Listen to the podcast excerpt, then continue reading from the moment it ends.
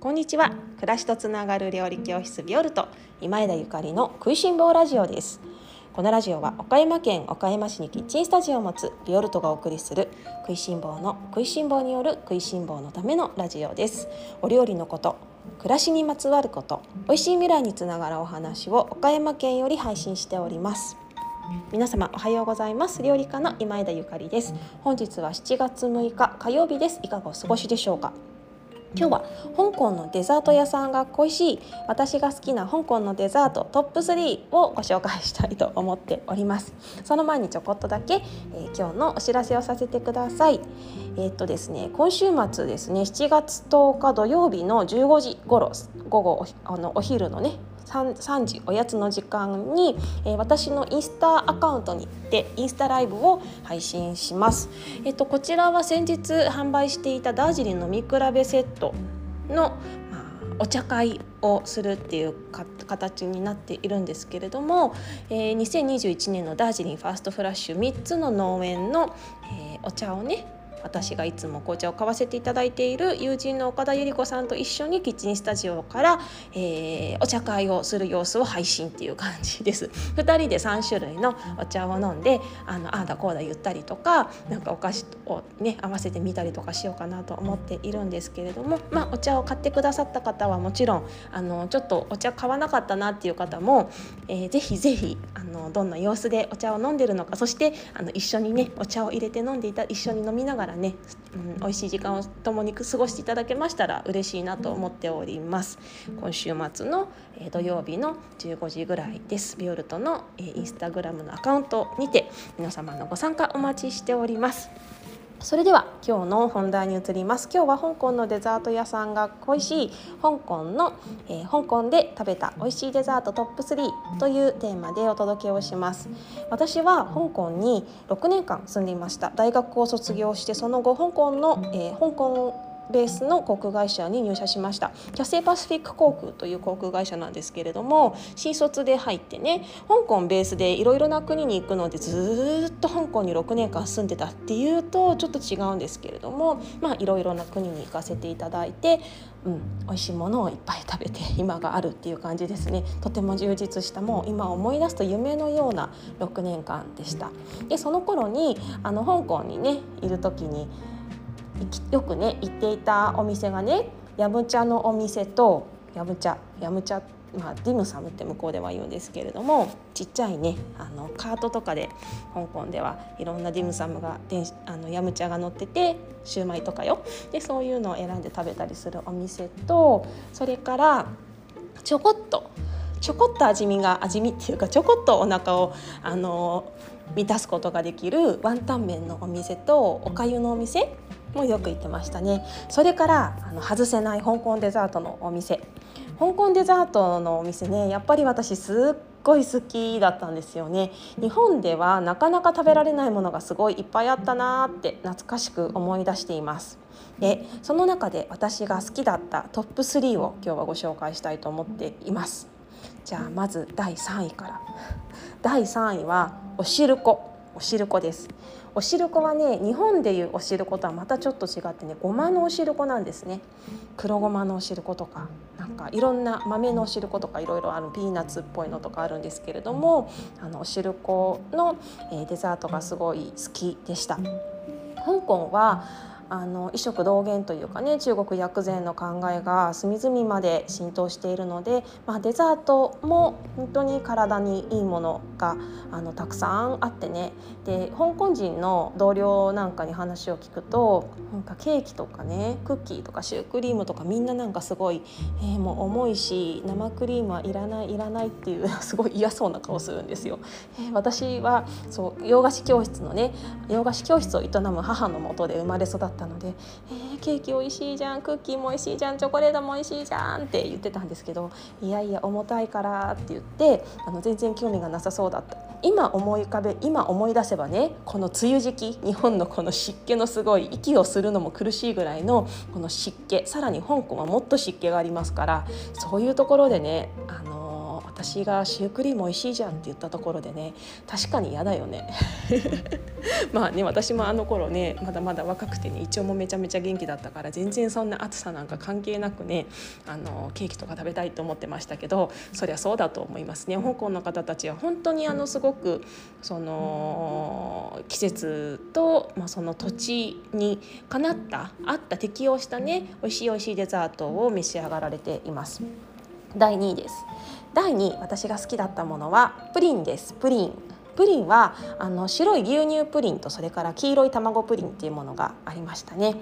あの牛乳プリンの方は卵白で作られていて卵プリンの方は全卵で入全卵がね入ってるんですけれどもどちらもちょこっとだけ生姜が入っててねすっごい美味しいの。でも本当なんていうのかなあの飾らない優しい味です。優しい味。プリン専門店があの街中にねありますのでそういうところでいただくんですけれども。あなんか思い出してたら香港すごい行きたくなっちゃったな。こ今月はね私あのプリンを料理教室のレッスンでもご紹介しようと思っていてね、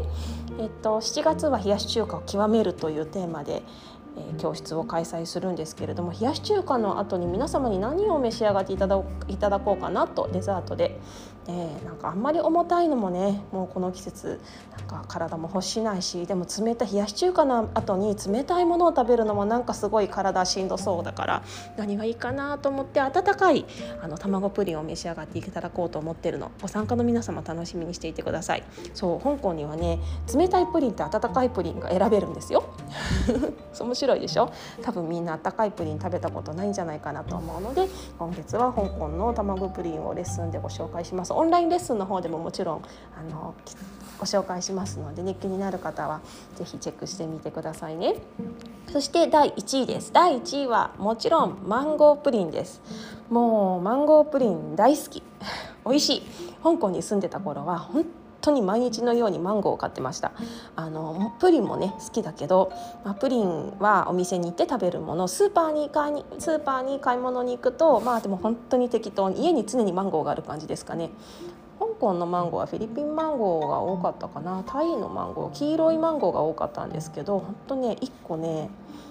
なん1個いくらぐらいもめちゃめちゃ安いんですよね。でもう一人暮らしでしょうで若くて一人暮らしだったのでマンゴーってめっちゃ食べにくいんですけどそれをもうねあの もう訳のわからない切り方で最後大きい種が残ってどこまであの種をね残種種についた果肉をどこまで食べるかみたいな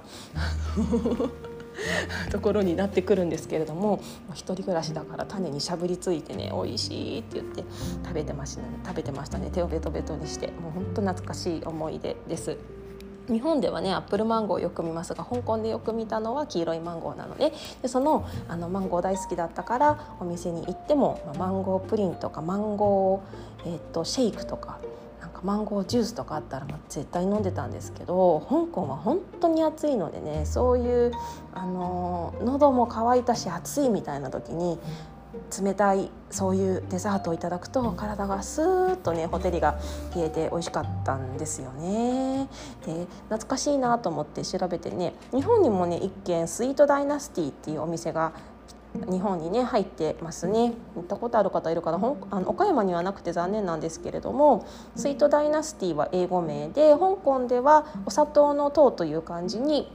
朝昼晩の朝で登頂って、まあ、ちょっと発音違うんですけれどもっていう感じであります。デパートとかにデパート系とかに入っていた気がしますね。うん、あのおかゆとかそれからマンゴープリンとか知ることがあるのかな？もし近くを通り過ぎることがあったらあここがゆかりさんが言ってたお店だなと思っていただけたらと思います香港にもあるんですけど香港のスイートダイナスティはね、まあ、私のあの香港話は20年前の話なので全然参考今の香港のねかけ離れてるかもしれないんですけれども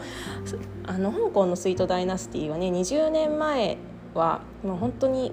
超ローカルな感じでしたね。日本にあの上陸した時にめっちゃ素敵な上品な感じで上陸したのでおおって 思いました。それからマンゴープリンのねお店はホイルーさんっていうお店がいろんなところにあったんですけど懐かしいと思って香港のね空港のもうすぐにあの出口にもあったのね。飛行機から降りてのもう出るところね。でそもう見ると買っちゃうみたいな。でホイールさん懐かしいと思って調べたらなんかね2021年の本当最近ですね。全店閉店したっていうニュースを見てえーってちょっとショックでしたね。コロナの影響もありつつなんか香港と中国のなんかいろいろなあの政治事情に挟まれて閉店みたいな風に見ましたけどね。うん、残念ですね、まあ、こんな風にして私はあ香港でも本当にいろいろなものを食べていたなと今日このラジオを収録しながら改めて思い出してね自分が今まで食べてきたものをすっかりね忘れてたりすることにもびっくりしたりしますね。今はねこうやって簡単にスマホとかで写真を残したりとかすることができるんですけれども20年前はどう写真を撮るしかなかったしそれからその香港に住んでた時の私はね最初は物珍しくって写真を撮ったりとか記録を残したりとか日記を書いてたりしてたんですけれども途中からねそれが当たり前になっちゃってねめっちゃ贅沢ですけど毎日飛行機に乗っていろいろな国にいろんな国のいろんな面白いものを食べて世界中を飛び回るっていうことが途中からね普通になったんですよね。普通の日常になったのね。それぐらいからあまあ別に珍しくないしいいやあの書き留めとかなくてとか別にあの記録に残しとかなくていいやとか思っちゃったりとかしてたんだと思うんです。途中から何の記録もなくて。いやもう今ね思い出せばもう全部記録をちゃんと残しておいてくれたら私が完全に忘れてるものとかもあるんだろうな悔しいなとも思いつつあるんですけれども。まあそんな反省をもとに今でも私はあの日々食べてるものを毎日毎日日記に綴っているんですね。はい、あの頃の私はねそれが日常だったんだけれども、まあ、今振り返今の私自身もこれが日常でいや今日もズッキーニをえ、フライパンで焼いてレモンをかけてジュッて食べる。明日もまたズッキーニを食べる。その次もまたズッキーニを食べるみたいな毎日毎日同じもの食べてたりするんだけどでもそれも記録に残しておこうと思って。これもしかしたら10年後の私が見たらすごくあの素敵な記録になってるしすごくあの貴重な思い出になってるんじゃないかななんて思って頑張って毎日、え、日記帳食べたもの日記帳っていうものを今でもコツコツと続けています。皆様もよかったら一緒に食べたもの日記帳をつけてみませんか？それでは今日も美味しい一日をお過ごしください。暮らしとつながる料理教室ビオルト今枝ゆかりでした。